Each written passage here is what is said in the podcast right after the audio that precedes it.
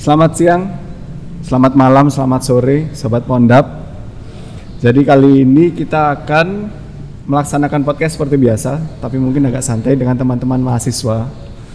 Ya, mereka ini ada tiga orang, mahasiswa dari Fakultas Perikanan dan Ilmu Kelautan ya, Iya, Universitas benar. Brawijaya. Program studi ilmu kelautan yang telah menempuh PKL dari sini sejak kapan itu? 3 Agustus. Sampai sekarang 17 November jadi sekitar satu setengah bulan. Iya September mohon maaf. Jadi sudah satu setengah bulan ya? Iya di benar. sini. Oke teman-teman bisa perkenalkan diri dulu satu-satu? Oke baik. Eh, halo sobat Pondap. Eh, perkenalkan nama aku Kuantan Nuriza Marhaindra eh, dari Ilmu Kelautan 2018 Universitas Brawijaya. oke Kalau aku cewek sendiri, jadi nama aku Rani Kansa Fadila, biasa dipanggil Rani. Aku juga dari Ilmu Kelautan 2018. Kalau saya sendiri adalah Kurnia Akbar Cepar Setio, biasa dipanggil Arca, bisa Akbar juga, sama dari Ilmu Kelautan 2018. oke Kurnia atau Akbar jadinya nih jangan ambigu ini Arca aja nggak apa-apa. Arca lo tadi Kurnia Akbar sekarang Arca waduh. Namanya triple agent ini Hmm. Oke teman-teman semua dari ilmu kelautan Brawijaya dan tapi saya pertama pengen tanya ini kan jurusannya ilmu kelautan pertama kok bisa milih Pondok Dadap menjadi tempat magang ini gimana ceritanya gitu Hmm. salah satu mungkin salah satu Oke, eh, ceritanya lumayan ini sih. Eh, mungkin awalnya eh, untuk topik dari kita sendiri sebenarnya eh, lebih ke terumbu karang kan, dan Hmm. juga eh, parameter dan juga pemetaan. Tapi Hmm. eh, karena untuk eh, magang itu butuh yang namanya instansi, ya. karena kita milihnya di daerah yaitu eh, Selat Sempu, makanya instansi yang terdekat yaitu eh, Pondok Dadap. Makanya kita eh, diarahkan dosen pembimbing buat apply di eh, UPT Pondok Dadap. Oke berarti bukan karena terpaksa ke sini gitu kan Enggak. enggak eh karena memang cocok aja gitu ya iya benar. karena uh, sedikit banyak apa yang kalian lakukan di sana penelitian penelitian kalian itu juga akan berguna bagi kita gitu nah, nantinya gitu. Nah sebelum menjejak kepada penelitian teman-teman ini nanti ya, nah ini kita nggak bisa spoiler dulu ju- judulnya apa. Oke. Nah mungkin saya mau nanya dulu, kalau per- sebelum ke sini pandangan kalian Pondok Dadap atau Sendang Biru Selat Sempu itu seperti apa sih sebelum kalian ke sini? Kok tiba-tiba ke sini gitu kan nggak mungkin gitu. Tiba-tiba membayangkan kalau Selat Sempu apa yang kalian bayangkan? Sebenarnya eh, apa ya? Kalau bayangan sih sebenarnya udah ada karena Hmm. sebelum magang ke sini udah pernah sini waktu eh, maba dulu. Jadi Hmm. kayak ada kegiatan menghadap laut kalau nggak salah kan itu Oh, upacara itu ya? Iya. Ah, ah, ah, ah. Nah itu jadi kayak udah se apa? Udah tahu gambarannya gimana. Kalau menurut eh, aku sendiri kayak Sendang Biru ataupun Selat Sempu tuh kayak rame gitu kan. Karena kan di dermaga gitu banyak Ah, ah. orang, banyak aktivitas. Hmm. Oke, dari teman lain ada yang Soalnya juga Hah? kita sebelum magang sini kan pernah apa ya praktikum di sini juga, Hmm. jadi kurang lebih kita udah ada gambaran lah kondisi lingkungan di sini tuh. praktikum apa itu? Ah, boleh dijelaskan apa itu insting? itu instrumentasi kelautan dan dinamika ekosistem laut. Oke. Dan kebetulan lokasinya itu benar-benar sama dengan lokasi kita sekarang ini kayak di magang. Dan Hmm. lokasi penelitian kita itu pun juga salah satunya jadi lokasi saat kita praktikum. Jadi Hmm. secara garis besarnya untuk kondisinya itu sebenarnya kita udah tahu kayak gimana. Oke, berarti memang sudah ada bayangan sebelumnya gitu kan? Iya. Iya. Sudah pernah ke sini ya? Kalau nggak salah upacara itu waktu ini masih lapangan itu. Iya. Iya, kan? masih Ah, benar-benar jadi belum ada banyak bangunan kan? Hmm, masih. Ya. Saya ingat dulu yang bawa ke sini Cak Andar sama Pak Dira itu. Iya. Ah, dosen-dosen FPIK gitu kan. Oke, ternyata teman-teman ini sudah pernah ke sini dan sudah ada pengalaman untuk ke sini kan. Makanya mereka memberanikan diri untuk mengambil data lapang. Apalagi terumbu karang itu kan harus nyelam, ya Iya, kan? benar. Dan ini sudah bisa menyelam semua pastinya kan? Eh, insya Allah. Insya Allah. Insya Allah. Tapi dengan bukti bahwa mereka sudah di sini untuk memberikan podcast, sobat. Jadi mereka itu sudah selamat dan lulus uji tes selam yang di Selat Sempu yang nggak ketera arus waktu itu, nggak kena arus. Eh, sempat kena sih Sempat kena? beberapa kali ya. Dan itu emang berasa banget sih kalau arusnya itu kencang di sini. Oh, itu waktu di permukaan waktu snorkeling atau sudah di dalam gitu? Kalau aku kan snorkel jadi aku ngerasa sensasi di lapisan permukaan itu aja. Hmm. Oke. Oh, kerasa sih. Tapi nggak sampai ketinggalan jauh gitu? Iya. Enggak ya? Oh. Dulu itu sering banget ada yang ketinggalan apa namanya kapal itu, karena dia nggak tahu kan, dia renang ngikutin arus saja, tahu-tahu udah jauh dari kapal. Ya untung masih bisa di apa namanya dijemput gitu Iya. kan. Tapi ya dijemput sambil dia pegangan katir kapal itu, yang Iya. ada di sisi-sisi kapal itu. Oke, kalau dari penyelaman itu apa kira-kira yang paling seru? yang paling seru tuh eh, apa ya liatin biotanya sih biota yang di dasar gitu terus Hmm.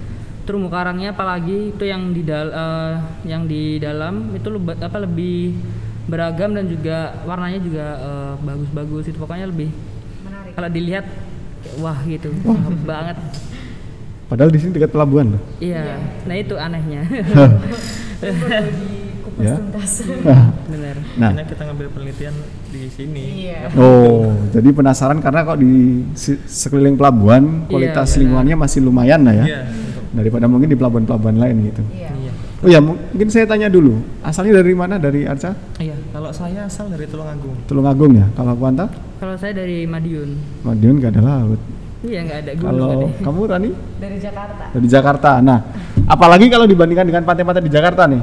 iya Hmm. Ya, pernah ke Ancol semisal kan? pernah Nah, di situ bisa snorkeling nggak? oh tidak Nggak. tentu tidak dan tidak mau juga Dan tidak mau juga. Ancol dulu sampai digosipin pernah ada kutu air itu yang makan-makan ikan bangkai itu kan. Jadi pantainya sepi itu waktu itu. Ingat? Apa nggak nggak tahu? nggak tahu Nggak tahu. mungkin karena tidak mencari tahu juga sih Oke. Ya itu mungkin sekelumit apa namanya pengalaman di, kalian di Pondap ya. Yang seru tadi pertama ada cerita ketika nonton gitu kan. Nah, mungkin di sini ada sobat yang cukup cukup bertanya-tanya gitu kan. Kenapa sih kita harus nontonin terumbu karang? Kayak kalian kan penelitiannya tentang terumbu karang kan. Kenapa kenapa kita harus menonton menonton terumbu karang? Kenapa kita harus nyelam-nyelam gitu sih? Oke, kalau misalkan eh, kenapa harus nontonin? Ha. Sebenarnya eh, mungkin belum banyak yang tahu ya. Kalau misalkan terumbu karang tuh manfaatnya benar-benar banyak banget gitu. Hmm. Karena selama pengalaman kita magang di sini, jadi kita juga eh, wawancara ke masyarakat sekitar Hmm. gitu. Menurut pandangan mereka juga eh, katanya sangat penting karena eh, dalam li- mungkin lima tahun terakhir gitu eh, adanya perbedaan terumbu karang juga dapat berpengaruh ke ekonomi juga gitu Hmm. makanya eh, karena kan masyarakat sini eh, kebanyakan kan eh, sebagai nelayan gitu kan Hmm. nah itu mungkin eh, sebagian besar mata pencaharian mereka yaitu mencari ikan gitu makanya Iya. kalau misalkan terumbu karangnya bagus pasti kan ikannya juga bagus gitu Hmm. banyak Oke, ya pasti nelayan cari ikan. iya Kalau cari sayur itu namanya petani. iya benar Jadi saya nangkep tadi eh, terumbu karang itu karena menyediakan apa rumah ya bagi Iya, ikan ya. benar. Hmm, Jadi kalau terumbu karang itu rusak, ikan nggak punya rumah dong, ya kan? Kalau Iya. ikan nggak punya rumah, dia cari rumah yang lain, Benar, pergi dari sini, kayak gitu kan? iya Jadi kalau terumbu karang rusak, nelayan semakin susah cari Iya, ikan. Itulah, jauh juga nah, semakin apa? Semakin jauh. Makin jauh Nah, Oh, itu kenapa itu mungkin itu kenapa kalian kalian melakukan penelitian yang pertama survei terumbu karang dan melakukan wawancara itu ya? iya Hmm. benar Oke, wawancaranya ke siapa sih kemarin itu? kemarin kita melakukan wawancara ke beberapa masyarakat sekitar Hah? masyarakat itu ada yang berperan sebagai nelayan ada Hmm. juga yang berperan sebagai di kegiatan ekowisatanya jadi Hmm. kita melihat dari berbagai sudut pandang Hmm. Oke, kalau tadi ada nelayan dan pengelola wisata. Jadi kalau pengelola wisata, wisata pasti juga mem- mendapat pengaruh dari terumbu karang kan? iya Coba kita kalau snorkeling di tempat yang nggak ada terumbu karang mau lihat apa gitu? iya Ya, kayak gitu ya. Nggak mungkin kita cuma ke sana ngerasain air gitu. iya Ya ke kolam renang aja gitu kan. kolam renang lebih enak Iya. Nggak ada arus lagi kan? iya Mungkin. Oke, selain terumbu karang nih, teman-teman apa yang dilakukan lagi di ketika melakukan PKL di sini itu? Eh, kalau misalkan iya Beda-beda. Eh, satu-satu, ayo cerita. coba dari Arca mungkin ya Oke, kalau dari saya sendiri Ah. eh, kebetulan sama Kuanta kebagian untuk bantu-bantu di lapang, Hmm. terutama di bagian bongkar muat kapal, Hmm. kapal skoci terutama Hmm. Itu eh, istilahnya kapal bongkar di dermaga Hmm. itu pasti bawa dokumen. Hmm. Nah, dokumennya itu ada logbook intinya eh, logbook perikanan itu isinya adalah em, kapal mereka itu menangkap ikan di koordinat berapa Hmm, terus tangkapannya ada berapa Hmm. terus nanti setelah mereka berikan itu kita input ke dalam web perizinan pondok pondok dadap Oke, Nah, oke. itu tujuannya buat istilahnya data rekap tiap hari lah Hmm. Iya. Oke, berarti kalau kamu juga mendapat tambahan tentang tadi ada enumerasi kan ya. Iya, Iya. benar itu Jadi baru. perizinan, Mm-mm. kemudian input data. iya, Iya. input data. Wah. Coba sebelum nanti saya tanggapi ya Iya. eh, ke Kuanta dulu. Oke. Apa eh, lagi? Kalau aku kurang lebih sama, jadi eh, bantu di bongkar muat itu. Hmm. Dan apa ya? Kan kalau misalkan di bagian di lapang khususnya di Hmm. bongkar muat tuh sebenarnya eh, apa ya? ilmu baru lah buat Hmm. kita karena kan di kampus tuh kan bener nggak diajarin kan ya dulu tuh. Ada. Ada, cuma Ada. kayak lewat gitu aja sekedar lewat. Terus akhirnya di sini ternyata oh ini apa data lagi, input data gimana gitu. Jadi benar ya harus belajar lagi gitu. Hmm. Selain kita apa ngambil data topik kita tapi Iya. tetap pengalaman baru mm, Dapat pengalaman baru. Hmm. Oke, tadi juga dapat pengalaman baru yang mungkin di kampus cuman sedikit udah diajarkan. Di Iya. sini bisa ditajamkan gitu Hmm, kan. benar. Oke, mungkin kalau untuk Rani Kalau aku kebetulan eh, dapat tugasnya itu di kantor, jadi aku Hmm. dapat tugas di kantor dan kebetulan aku di bidang bagian produksinya, jadi Hmm.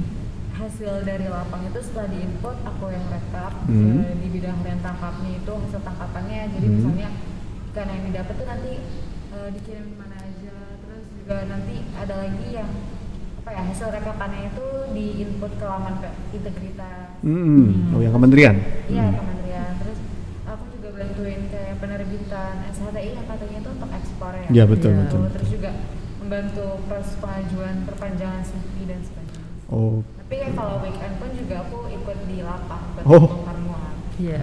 berarti Coba semuanya. Waduh, ini berarti yang paling lengkap mungkin ilmunya kamu. Oke, jadi tadi sudah ada yang di lapang ngambil data, Iya. enumerasi, uh, cek dokumen, Iya.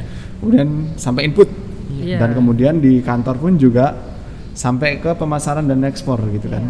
Jadi kalian sudah berintegrasi gitu kan. Iya. Nah, tapi satu sama lain tahu nggak?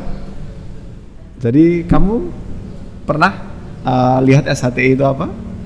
Eh, Belum, sudah pernah cerita satu sama lain? belum. Belum. bentuk itunya sih enggak karena kan diajarinnya kan beda-beda. Oke.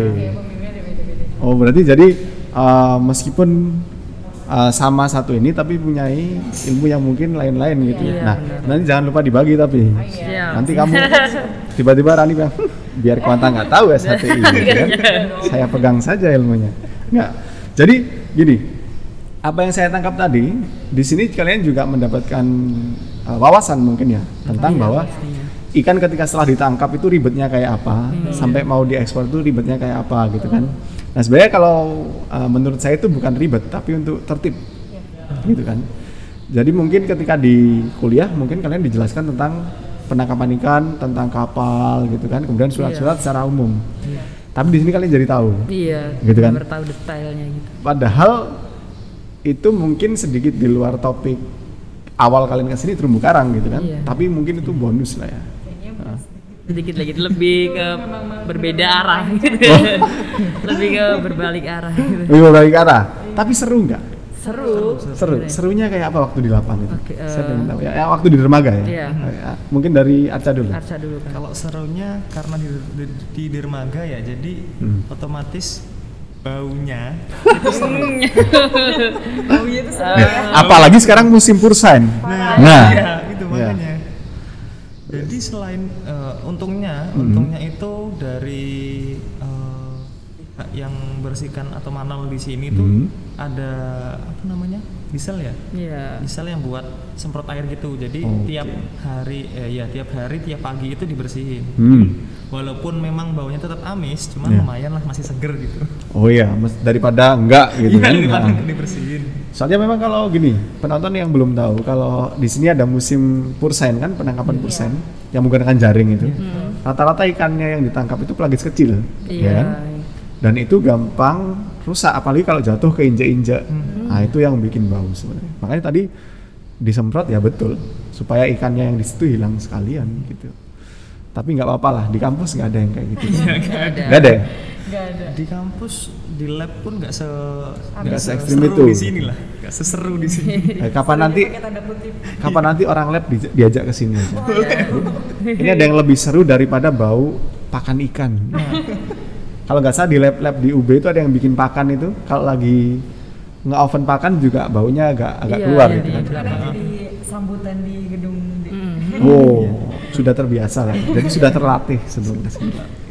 Oke, kalau dari Kuanta, kira-kira serunya apa magang lapang? Kalau dari dari aku eh, sebenarnya serunya Hmm. apa ya kalau di lapang tuh lebih ini nggak bo- apa nggak bosen gitu loh Hmm. karena nggak bosennya di sana kayak eh, apa ya kan di sana banyak orang gitu kan jadi ya ada yang ini ada yang kayak ibu-ibu gitu yang ru, apa lagi ngerumpi lah ya ada Hmm. yang bapak-bapak lagi gimana lah jadi kayak seru aja gitu ngeliatin sabarin ngeliatin orang ganti-ganti dengan Heeh, gaya-gaya sifatnya yang lain-lain Hmm, gitu. jadi kayak random aja gitu Kamu nggak ikut ngerumpi kayak ibu-ibu itu?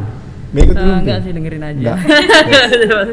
Nimbrung aja nggak apa-apa sebenarnya. nah itu Eh, kalau nggak salah di sana juga ada ibu-ibu yang kalau pagi jualan nasi gitu kan? Nah itu setiap hari Itu? juga beli di situ. Eh, itu, itu. Oke. Iya. Itu ibu. Itu kan kadang kalau ngobrol kedengerannya sampai mana-mana itu. Nah itu suaranya udah kayak dari belakang semput. Iya. Padahal kalau di kota ini ya orang kalau ngobrol kan pelan-pelan meskipun Hmm, di kafe di mana. Kalau di sini nggak ada kayaknya itu ya. Gak ada sih. Iya kan? Semua suara orang itu lantang-lantang keras-keras gitu kan. Hmm. Mungkin itu salah satu nih jangan sampai ke bawah loh ya. Nah ya. Nanti kalian di kelas atau presentasi ditanya dosen, ya seperti ini pak. Gitu. Jadi kayak gini. Agak ngegas. Gasnya jadi angin kompresi anginnya bagus. gitu, Kalau apa namanya. Oke, kalau dari Rani sendiri serunya di sini makan kayak apa? pengalaman baru sih benar-benar pengalaman baru Hmm. karena apa yang aku kerjain di sini tuh bukan materi yang aku dapetin di kampus Hmm. benar-benar belajar dari awal lagi dan Hmm. kayak, oh ternyata seru juga ya ngerjain ini kayak memang ribet memang ruwet tapi kalau udah ngerti dan udah paham malah jadi enjoy sih. Anjay. Sulit nggak pertama? Eh, Sulit. sulit sih lebih kebingung karena kan banyak dokumen yang Oh, harus betul, betul. disediakan Hmm. kan terus apa mungkin pas lagi ngerjainnya juga sambil bertanya sama pembimbingnya dan alhamdulillah dibantu jadi Hmm. enjoy sih Oke. banget. Mungkin gini, bedanya kalau dengan kendaraan darat ya. Kalau kendaraan darat mungkin kan cuman butuh SIM, STNK, BPKB sama surat angkut Iya, gitu kan. Kalau di laut berapa itu kan? iya iya Mulai dari SPB SIUP SIPI, kemudian ke STBLK sampai nanti ke pendaratan SHTI. Nah, mungkin Arca juga tahu ketika meriksa dokumen di lapang itu tebel banget kan. iya Iya tebal. Nah, nggak sama kayak polisi yang lihat cuman SIM STNK keluar dari dompet gitu kan. Ini Iya. keluarnya, ini keluarnya dari tas, Pak. Nah gitu kan. Dan itu satu set langsung tebel gitu kan. betul. Nah, apalagi sekarang musim ramai, Ya. ya kan? Satu hari bisa berapa kali bongkar itu? Paling Kemarin? banyak sih 28 kemarin 28 kapal. 28. Itu cuma yang Pancing ulur. Mm, pancing ulur bukan karena yang kalau di Oke. inputan itu pas aku input ada yang sampai 38 Wow. itu sehari. itu per hari itu per hari dan ikan yang didapatkan bukan satu aja Iya. kan tapi banyak itu jadi kalau input kayak wow melimpah sekali Tapi gini, teman-teman setelah uh, ambil data ikan, sekarang mengenal ikan nggak kira-kira? Eh, Jenis-jenis ikan? Lumayan sih, lumayan Lumayan. mengenal. Daripada awal dulu bener bingung ini kan apa sama aja kayaknya. Sekarang sudah tahu nggak mana yang tuna, mana yang cakalang gitu? Tahu. Tahu. Tahu. Oke. Kalau perbedaan antara tongkol, tahu? Itu yang masih agak susah ya kayaknya. Nggak apa-apa. Kita yang enumerator kadang-kadang juga bingung. Hmm. Iya Karena pencirinya tongkol itu macem-macem ya. Iya. Saya nggak bisa spoiler. Kalau mau tahu, eh, cari tahu di buku panduan identifikasi pada dadap. Hmm, Waduh, benar. promosi saya jadinya kan. Iya. masuk masuk. Itu. Enggak enggak. Tapi juga eh, saya saya tangkep tadi ternyata juga dapat ilmu selain tentang hmm, yang kalian cari gitu kan. Kemudian da- ada dari dokumen, ada dari jenis ikan gitu kan. Pernah ini nggak? Pernah ngedubbing video nggak yang yang setiap hari diposting dari dermaga itu nggak pernah? Oh nggak pernah sih, cuma Wah. ini aja apa yang input eh, ngasih data Ah. yang datang apa aja gitu. Asal kalau asal. yang dubbing video itu memang udah Khusus kayaknya. Ya Pak Mirom. Iya benar. Jadi dulu gini teman-teman, saya itu pernah eh, ngajukan gitu kan dulu ada mahasiswa pertukaran pelajar di Iya. sini dari Ceko sama dari Taiwan waktu itu ya Hmm. dan ketika itu di pelabuhan saya rekam dia. Saya suruh membaca laporan rama- eh, laporan cuaca BMKG waktu itu. Untuk dimasukkan ke videonya Pak Mihrom waktu Iya. itu. Nah itu dua kali take. Jadi yang satu orang Ceko yang satu orang Taiwan gitu. Hmm. oh saya kira kalau teman-teman juga seperti itu gitu minimal ngasih cuaca gitu kan Iya. Hmm, berarti waktu itu belum ditawarin gitu kan Belum. Iya. ya mungkin next time kalau mau magangnya diulang kita juga Hmm. menerima gitu Mungkin jangan magang lagi, lanjut aja gitu. oh lanjut ya Lanjut. bukan ada ulang-ulang lagi. ini satu setengah bulan di sini lama loh itu nah kalau saya boleh tanya yang sama sekali nggak kalian duga di sini yang ternyata unexpected di Sendang Biru itu ada nggak kira-kira sesuatu yang nggak kalian duga ada di sini gitu entah dari orangnya entah dari uh, ketika kalian pertama ah prediksi Sendang Biru kayak gini gitu ternyata setelah masuk ke sini wah ada yang baru ada yang bagus gitu kira-kira ada nggak yang seperti itu Kalau dari aku pribadi sih eh, ada dua. Mm-mm. Yang pertama dari orang-orangnya sih. Jadi Oke. pas awal datang sini tuh kayak ngelihatnya kayak aduh apa orang di sini kayak apa cuek-cuek atau gimana gitu kan. Nah, dan maksudnya dari eh, apa pertama kali ngelihat gitu Ah. kan. Terus ternyata waktu udah apa berjalan sambil magang, ternyata orang di situ kayak ramah-ramah gitu loh, walaupun Oke. baru kenal, baru ketemu gitu kayak udah ya apa namanya udah enak gitu diajak ngobrol atau gimana itu kayak yang apa ya maksudnya kayak di luar dugaan gitu loh Oke. dari ekspektasi awal terus yang kedua eh, itu eh, pas ngambil data sih. Ternyata baru tahu kalau misalkan eh, ada hari yang pas atau misalnya kayak eh, cuacanya bagus terus Hmm. gelombang dan lainnya bagus. Nah itu ternyata se- selat sempu tuh bener-bener sebagus itu. Oke. Maksudnya kayak bener nggak kayak biasanya gitu. Ya, Itu teman-teman sih. yang lain? Sama sih kurang lebih dari masyarakatnya sama dari keindahan Selat Sempunya. Jadi kalau emang ada yang mau ke sini tolong tetap dijaga aja sih Oh. Oke. Ini sudah ke Selat Sempu bagian mana aja ini? Kalau boleh tahu. Kebetulan kita di udah di kan di lima stasiun ya, jadi udah Ah. dari ujung dari ujung ke ujung Timur. lah istilahnya. Dari ujung timur ke ujung barat Hmm, ya. Benar. dari bisa mewakili lah Ya. Kalau semua ya butuh berapa bulan. Iya. Kalau bagi sobat yang nggak tahu di sini sekitar ada 15 titik pantai. Hmm. Kalau seba satu per tiga ini sepertiga Iya, berarti lima titik. baru. Ah. Tapi itu sudah mewakili yang tengah, yang yang Paling jauh sama yang depan. Oke. Ah, titik penyelaman yang paling susah untuk diselamin itu yang mana? Paling susah sih di rumah apung. Rumah apung. Padahal Iya. ada rumah apung di sana. Kenapa kok susah? gelombangnya Iya, benar. Oh.